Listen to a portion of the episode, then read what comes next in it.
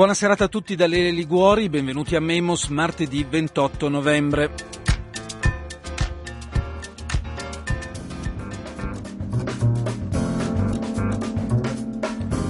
Un paio di mesi fa uno dei più importanti banchieri d'affari al mondo, lo statunitense Jamie Dimon, capo di JP Morgan, aveva lanciato il suo anatema Guai a chi compra Bitcoin. Si riferiva ai suoi trader minacciati di licenziamento se avessero fatto acquistare alla loro banca la contestata moneta virtuale. Per il banchiere americano i Bitcoin sono una truffa, potrebbero provocare, virgolette, una bolla finanziaria peggiore di quella dei tulipani, la prima bolla speculativa della storia del capitalismo probabilmente data del 600 e che non sarebbe, eh, diceva sempre Jamie Dimon, lo scoppio di questa bolla speculativa non sarebbe finita bene.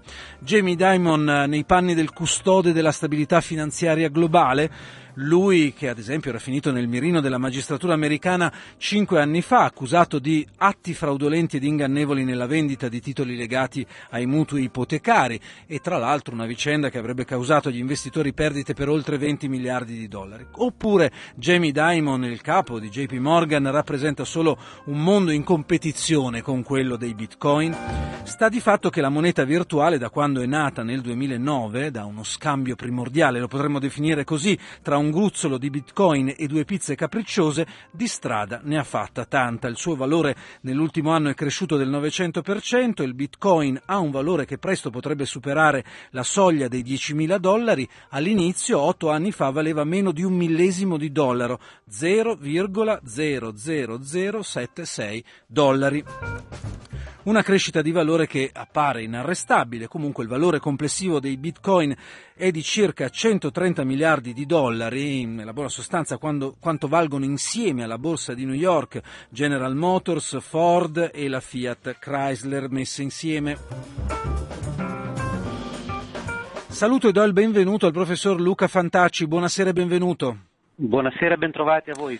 Economista, insegna all'Università Bocconi, insieme a Massimo Amato, suo collega, scritto per un pugno di Bitcoin, un libro uscito un anno fa, edito da Università Bocconi. La prima cosa che le chiedo, professor Fantacci, è se eh, sono un pericolo, come paventa Jamie Dimon, i Bitcoin per la finanza internazionale. Ma eh, certamente i bitcoin eh, hanno oggi il carattere di uno strumento speculativo e eh, mi sembra diffusamente riconosciuto il fatto che eh, siamo in presenza di una bolla, cioè di eh, eh, un oggetto, per il momento chiamiamolo così, in mhm. mancanza di definizioni più precise, eh, che viene acquistato nella stragrande maggioranza dei casi in vista di un apprezzamento del suo valore, cioè lo compro oggi perché domani lo potrò rivendere a un prezzo più elevato. E siccome diciamo, la peculiarità dei bitcoin che li rende particolarmente esplosivi in eh, questa crescita di valore è il fatto di essere disponibili in quantità limitate. Mm per cui la scarsità, eh, che è una, proprio una caratteristica intrinseca eh, iscritta nel codice eh, di creazione di questa moneta virtuale, fa sì che quando aumenta per qualunque motivo la domanda eh, il prezzo non può Schizzi. che salire. Mm. Senta, ma i bitcoin tolgono occasioni di guadagno, adesso io lo dico forse impropriamente, alle banche, cioè sono un concorrente, poi quando parliamo dell'attività della finanza internazionale dobbiamo aggiungere almeno tre zeri se non di più ai 130 miliardi di dollari di cui parlavo prima, ma comunque sono un eh, fattore di concorrenza con le banche?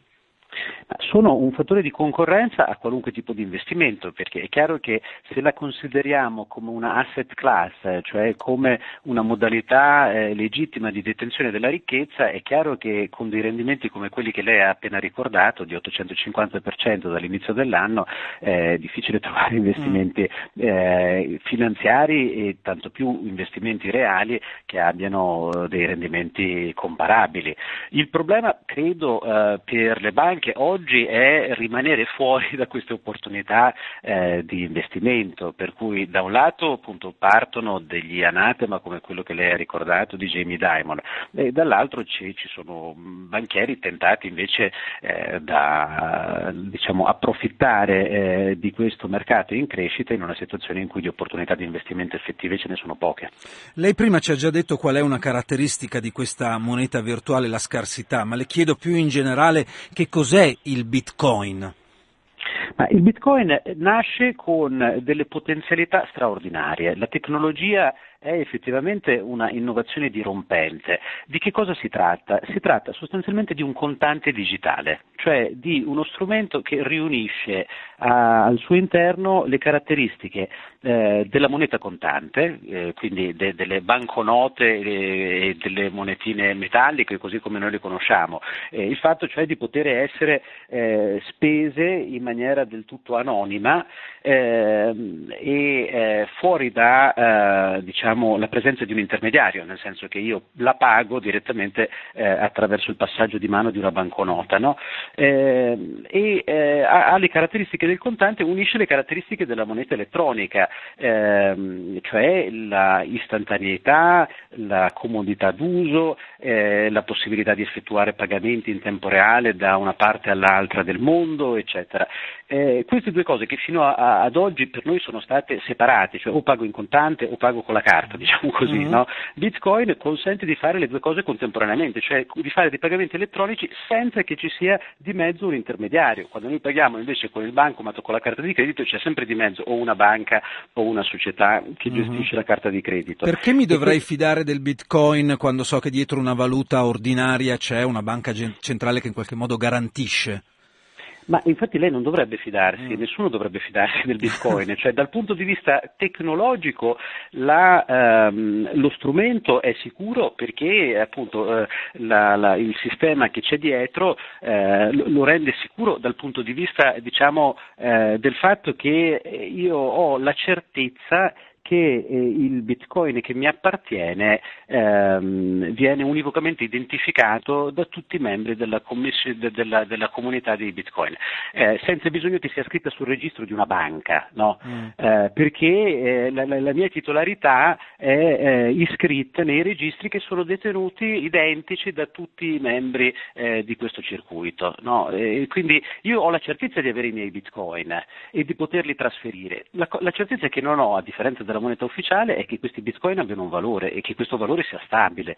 È per mm. questo che dico non, non c'è da fidarsi e non è possibile ad oggi considerarlo una moneta, perché a differenza della moneta, come lei giustamente ha ricordato, qui non c'è un'autorità emittente che ha il compito precipuo di salvaguardare il potere d'acquisto di quella moneta. Chi c'è dietro eh, i bitcoin? Le, le, faccio una domanda eh, volontariamente dietrologica anche per essere smentito. Oltre diciamo così, a quello che è stato il suo inventore, il programmatore eh, della, della, Florida che nel 2009 appunto sperimentò questo sistema, è soltanto autoalimentata da tutte le persone che acquistano questa moneta virtuale o, o c'è una struttura in qualche modo che la sostiene? Sono, sono, state fatte le ipotesi più stravaganti su cui eh, non mi addentro. Ciò che eh, c'è dietro Bitcoin chiaramente è eh, un'ideologia, cioè i fautori di Bitcoin eh, sostengono eh, la bandiera eh, ultraliberista di un sistema economico che fa a meno eh, degli intermediari in generale e in particolare di quell'intermediario che chiamiamo banca centrale e che all'interno dei nostri sistemi capitalistici ha diciamo così, eh, il privilegio, almeno agli occhi appunto, dei sostenitori di Bitcoin, di detenere un monopolio nell'emissione della moneta.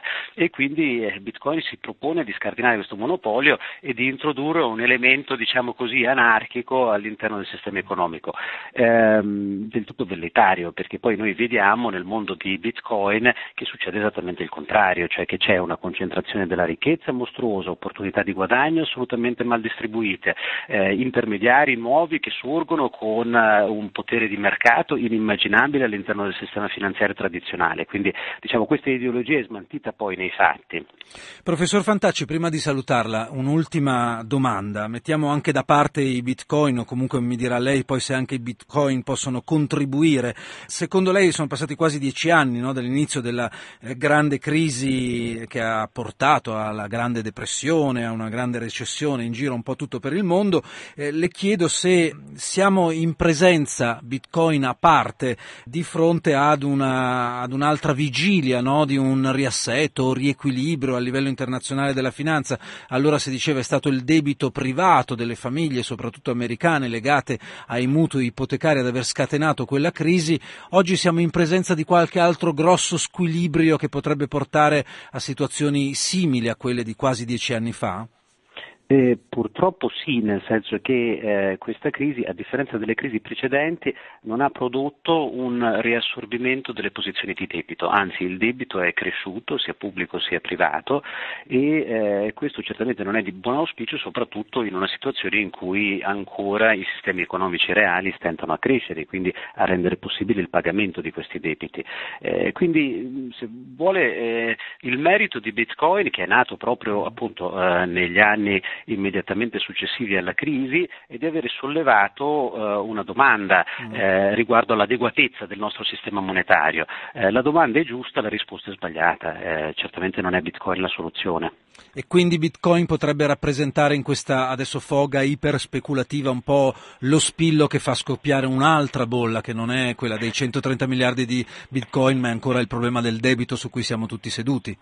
Ma non vedrei Bitcoin come uno spillo, nel senso che finora eh, le autorità di vigilanza sono state giustamente caute e eh, hanno tenuto gli operatori finanziari tradizionali eh, fuori da eh, questa euforia speculativa. Quindi penso che se anche eh, il valore del Bitcoin dovesse collassare tanto rapidamente quanto è salito, eh, a, a, perderci sarebbero ancora prevalentemente eh, diciamo, operatori specializzati, persone che si sono fatti prendere dall'euforia, ma non è il sistema finanziario che può risentire di una scossa di questo genere. Professor Luca Fantacci, la ringrazio per essere stato con noi e la saluto. Buona serata. Grazie, buona serata a voi. A presto.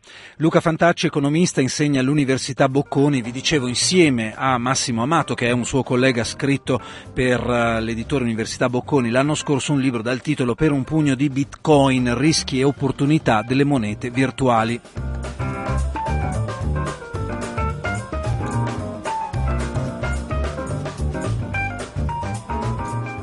Qual è l'ambiente digitale in cui si muovono i bitcoin? Prima eh, il professor Fantacci ne faceva un accenno, ma è tutto un mondo che eh, va raccontato e descritto, è un mondo di una innovazione tecnologica dentro il quale si muovono tante cose e non sono soltanto i bitcoin. Emanuele Florindi, avvocato, si occupa di diritto dell'informatica, eh, è stato un po' il nostro interlocutore che abbiamo scelto per stasera appunto per farci raccontare l'ambiente digitale in cui sono inseriti i bitcoin, è uno spazio molto ampio come sentirete, non c'è solo la finanza delle criptovalute, ma è anche un luogo di esercizio ad esempio della libertà di informazione.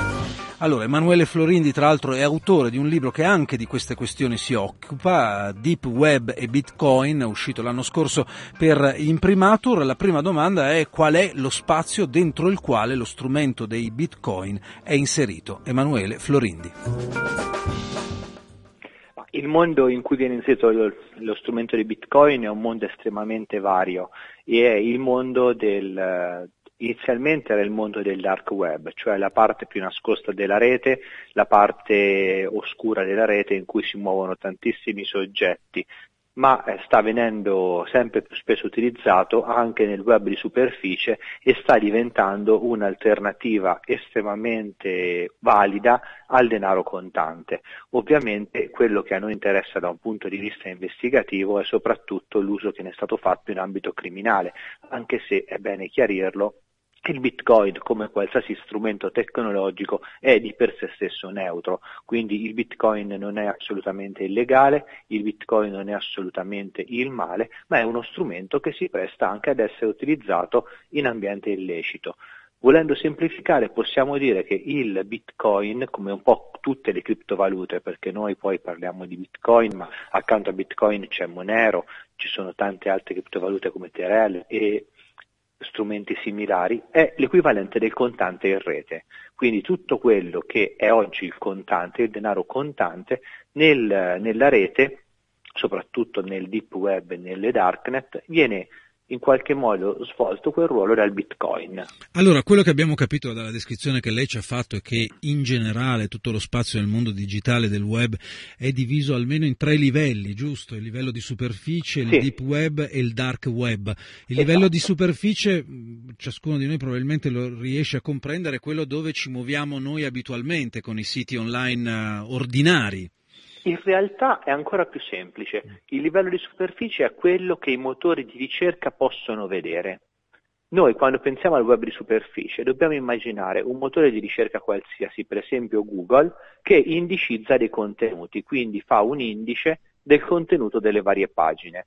Tutto quello è il web di superficie. Subito sotto però abbiamo una parte di web chiamata generalmente deep web che è un web che noi utilizziamo, per esempio le nostre pagine interne di Facebook mm. che utilizziamo quotidianamente sono deep web perché non vengono raggiunte e indicizzate dai motori di ricerca. La nostra casella di posta elettronica su Gmail, per fare un altro esempio, è deep web perché non viene indicizzata dai motori di ricerca. Non viene Quindi, indicizzata per una scelta di chi produce l'algoritmo di indicizzazione o perché non si riesce?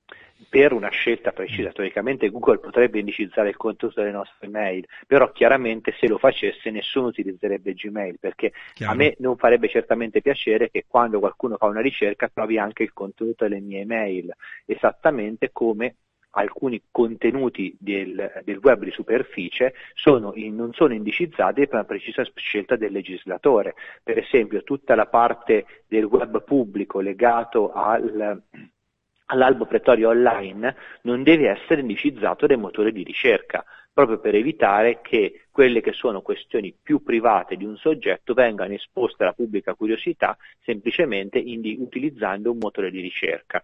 Possono essere utilizzate cercando all'interno del sito, utilizzando un motore di ricerca interno al sito, ma non possono essere oggetto di una ricerca generalista fatta da un motore di ricerca. Ma anche altre pagine, per esempio penso alla parte privata del processo civile telematico non viene indicizzata. Gli atti che io deposito quando faccio un, una causa civile non sono ovviamente indicizzabili da un motore di ricerca. Quindi è tutta quella parte del web che per ragioni tecniche, per ragioni legali o per ragioni di scelta del gestore del motore di ricerca non sono oggetto di indicizzazione. E poi c'è la parte più profonda a cui lei ci faceva cenno prima sì. riferendosi all'ambiente, all'ecosistema in cui si muovono i bitcoin, che è quella del dark web.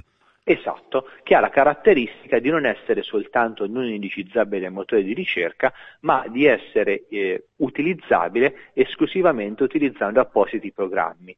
Nella fattispecie io faccio riferimento a Tor, che è un programma di eh, anonimato evoluto, quindi è un programma estremamente affidabile dal punto di vista della sicurezza dell'anonimato, che consente non soltanto di navigare in maniera praticamente anonima sul web di superficie, ma anche di uh, accedere a dei contenuti nascosti presenti all'interno di una rete creata tra gli utenti di Tor e a cui si può accedere soltanto utilizzando Tor. Volendo semplificare al massimo e prendendoci qualche licenza poetica dal punto di vista tecnico, diciamo che il dark web è quella parte del web a cui si può accedere soltanto con specifici strumenti e quindi è all'interno di una rete nella rete. Il fatto che eh, i bitcoin, ma probabilmente non solo i bitcoin, anche le altre cosiddette criptovalute si muovano in questa sfera del mondo digitale è per, per quale ragione? Forse per alcuni sarà anche una ragione intuitiva? Avvocato Florindi? Sì, ma fondamentalmente il problema di fondo è che queste criptovalute nascono per ovviare all'esigenza di avere dei pagamenti in maniera sicura tra soggetti che non si conoscono fra di loro e che a volte nemmeno si fidano degli, degli, degli mm. altri.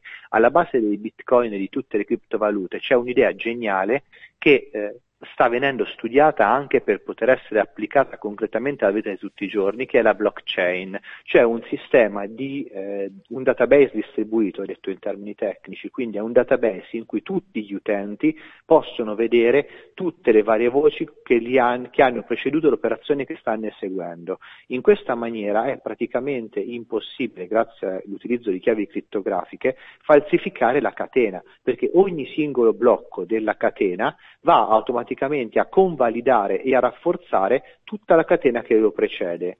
Chiaro che alla base di questo principio c'è la necessità di avere un, uno strumento di pagamento, di verifica dei passaggi che sia il più possibile impermeabile alle eventuali aggressioni esterne.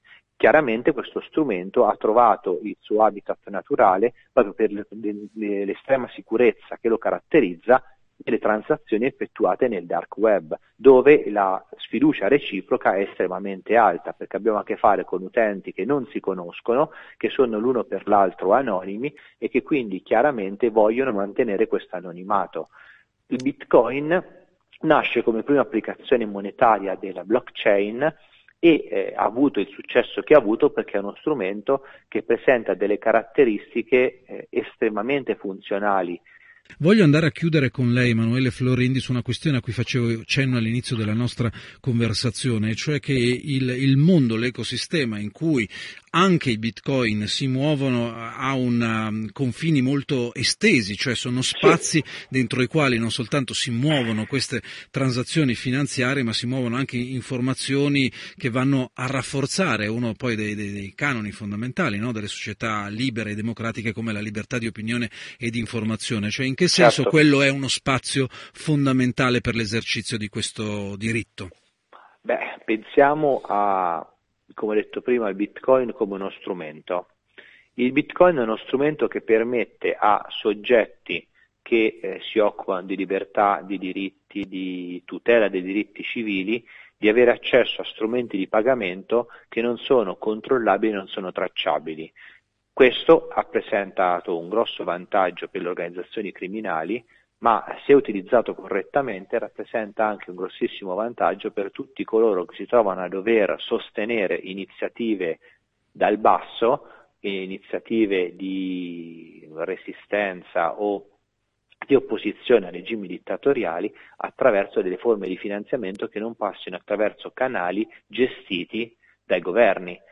Pensiamo a tantissime situazioni in cui ci trovi a dover aiutare dei dissidenti politici, oppure situazioni in cui ci troviamo ad avere a che fare con minoranze sottoposte a persecuzioni e li si voglia aiutare. Lo strumento delle criptovalute, proprio per la loro decentralizzazione, permette di arrivare a questi soggetti direttamente in una maniera molto meno costosa rispetto ad altre forme di sostentamento economico e in maniera trasparente. Emanuele Florindi, avvocato, si occupa di diritto dell'informatica, così racconta l'infrastruttura digitale dentro la quale si muovono anche i bitcoin. Chiudiamo la trasmissione tornando al tema anche qui di una moneta, non il bitcoin, è stata chiamata moneta fiscale ma in realtà una moneta vera e propria non è, alcuni anni fa nel 2012 è stata proposta da un gruppo di economisti sostenuta da un grande sociologo e studioso come Luciano Gallino che è morto due anni fa. E Gallino proprio per promuovere la moneta fiscale scriveva nel libro che è stato un po' il manifesto di questa proposta per combattere la disoccupazione e uscire dalla stagnazione lo Stato faccia in piccolo ciò che le banche fanno in grande da tempo e cioè creino denaro dal nulla, questo Luciano Gallino. Enrico Grazzini, che è un giornalista economico ed è stato uno dei promotori della proposta di moneta fiscale insieme a Luciano Gallino, gli abbiamo chiesto proprio a partire da questo aspetto che cosa significa che lo Stato faccia ciò che le banche eh, fanno anche loro e lo faccia in piccolo, cioè creare denaro dal nulla. Enrico Grazzini.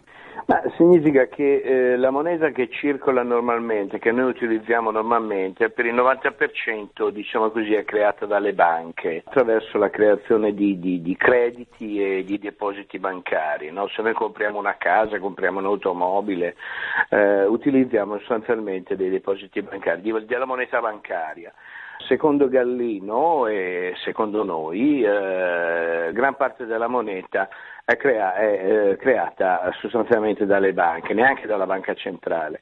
Il problema dell'euro è molto semplice, l'euro è una moneta mm, diciamo copiata su- sulla base del marco, del marco tedesco, cioè una moneta sostanzialmente molto forte, una moneta deflattiva cioè una moneta che eh, diciamo, mm, non permette facilmente espansione economica se non come la Germania alle spalle degli altri, cioè esportando, facendo una politica mercantilista. Una politica, l'euro è una moneta molto rigida che si dovrebbe adottare a 19 paesi estremamente diversi e differenti tra di loro.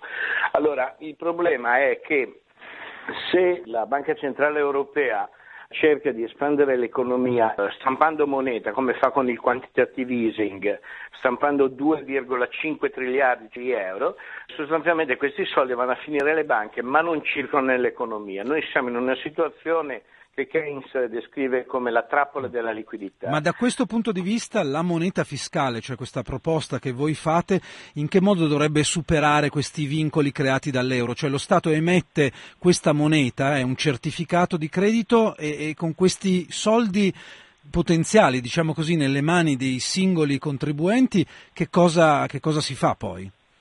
Ma guarda, il nostro progetto è esattamente questo, che è simile poi a quello di Corbyn uh, in Gran Bretagna, no? uh, il quantitative easing for the people, cioè l'espansione monetaria per, direttamente per, per, i, per, la gente, per il popolo, per i cittadini. Quindi, ehm, lo Stato cosa deve fare? Secondo uh, il nostro progetto lo Stato deve mettere moneta fiscale. Che cos'è? Una vera moneta parallela? No, assolutamente. Noi siamo contro la moneta, la nuova lira di Berlusconi che è è legale ed è impossibile da emettere. Eh, noi vogliamo eh, che lo Stato emetta semplicemente dei titoli eh, di sconto fiscale, cioè lo Stato deve, dare, eh, deve emettere questi titoli per circa per esempio 80 miliardi di euro in, in, tre anni, deve mettere questi titoli, distribuirli gratuitamente alle famiglie, eh, allo Stato alle amministrazioni pubbliche per investimenti pubblici eh, e eh, anche alle aziende. Questi titoli eh, sono dei buoni fiscali, dei buoni fiscali che permettono di ottenere degli sconti fiscali, ma non subito perché altrimenti andremmo in deficit e creeremmo debito, ma permette di ottenere degli sconti fiscali fiscali tra metti, due o tre anni. Nel frattempo questi titoli, come qualsiasi altro titolo, come i BOT, come i BTP, come qualsiasi altro titolo, eh, possono essere negoziati sui mercati finanziari e possono essere convertiti in, immediatamente in euro. Vale a dire, per esempio, io ricevo 90, eh, noi abbiamo calcolato circa 90 euro al mese per, per famiglia vado immediatamente in banca, eh, li cambio, eh, ricevo appunto 90 euro e poi alimento i consumi. Alimenti. Una, una, sola domanda, Grazzini, andiamo a chiudere questa parte conclusiva della trasmissione. Uno potrebbe dire, beh, ma questa cosa suona molto simile agli 80 euro di Renzi. Certo, gli 80 euro pesano subito sul bilancio pubblico, tu dicevi invece questo aumento del deficit e del debito scatterebbe a partire dai due o tre anni, comunque verrebbe spalmato nel futuro. Non sembra esserci una grande differenza o no? Assolutamente c'è una differenza fondamentale e sostanziale. La differenza è che mh, è il meccanismo del moltiplicatore, il meccanismo keynesiano del moltiplicatore. Eh, quando l'economia non gira a causa della mancanza di liquidità, dare liquidità significa far ripartire l'economia e significa che noi abbiamo calcolato con sicurezza e con certezza che con un moltiplicatore anche vicino a 1 ma superiore a 1 come oramai tutti dicono che, eh, che, funzioni in una situazione di crisi, eh, il famoso studio di Blanchard del Fondo Monetario Internazionale che diceva che il moltiplicatore è superiore a 1, quando tu sostanzialmente dai da bere ad un assetato e l'assetato si risveglia e si rimette a lavorare, eh, dopo due o tre anni recupera il deficit fiscale che altrimenti eh, ci sarebbe. Quindi eh, in realtà la nostra soluzione apparentemente, come giustamente dici tu, eh, fa nascere il dubbio eh, che eh, dire, sia una manovra in deficit che aumenti nuovamente il debito pubblico. In realtà dal momento che, che tu alimenti l'economia, dopo tre anni, quando effettivamente la gente comincerà a riscattare questi buoni fiscali, dopo tre anni l'economia si sarà eh, ripresa in maniera sufficiente per il meccanismo del moltiplicatore keynesiano che oramai è stato studiato. E ti faccio solo un esempio per chiudere.